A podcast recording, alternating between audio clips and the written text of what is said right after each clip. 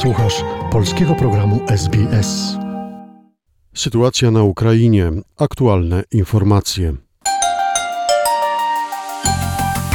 Premier Wielkiej Brytanii Boris Johnson podczas wizyty w Kijowie zapowiedział, że kraje wspierające Ukrainę będą zwiększać nacisk gospodarczy na Rosję. Po spotkaniu z prezydentem Wołodymyrem Zełęńskim zapewnił, że Ukraina może liczyć na dalszą pomoc Zachodu. Boris Johnson podkreślił, że ostatnie pozorne wycofanie się rosyjskich wojsk ma charakter taktyczny i Rosjanie będą nasilać ataki na wschodzie kraju. Dlatego należy cały czas naciskać na Rosję i zwiększać dla niej koszty prowadzenia wojny.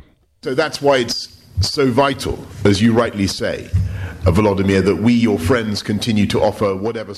To dlatego tak e, ważne jest, żebyśmy dalej oferowali wszelkie rodzaje pomocy, jakiej Ukraińcy potrzebują. Razem z naszymi partnerami będziemy zwiększać presję gospodarczą na Rosję i tydzień po tygodniu będziemy zaostrzać sankcje wobec tego kraju. Nie chodzi tylko o zamrażanie aktywów i nakładanie sankcji na oligarchów, ale też o odejście od korzystania z rosyjskich węglowodorów, powiedział premier Boris Johnson.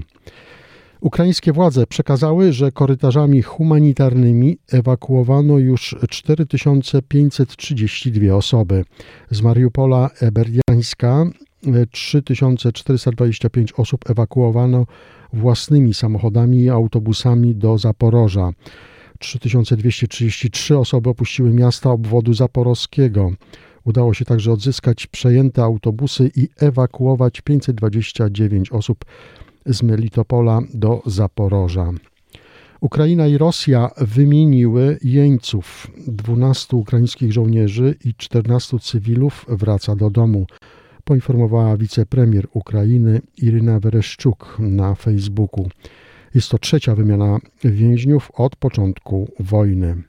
Tymczasem setki tirów i samochodów dostawczych z pomocą humanitarną przemierzają codziennie trasę między zachodem Ukrainy a Kijowem. Bezpieczna droga wiodąca z Lwowa do ukraińskiej stolicy prowadzi przez Równe i Żytomierz. Trasę przejechał reporter informacyjnej agencji radiowej Paweł Pawlica.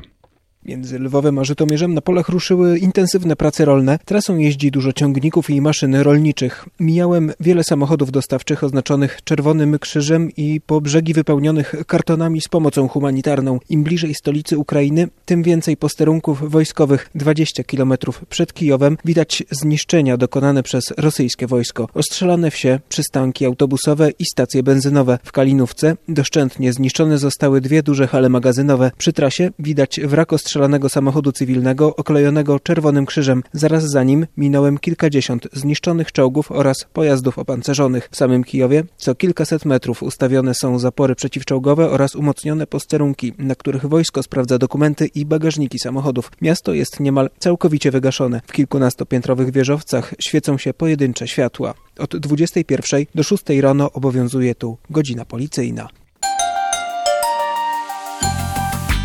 Materiał opracowano na podstawie doniesień Newsroomu SBS oraz informacyjnej agencji radiowej.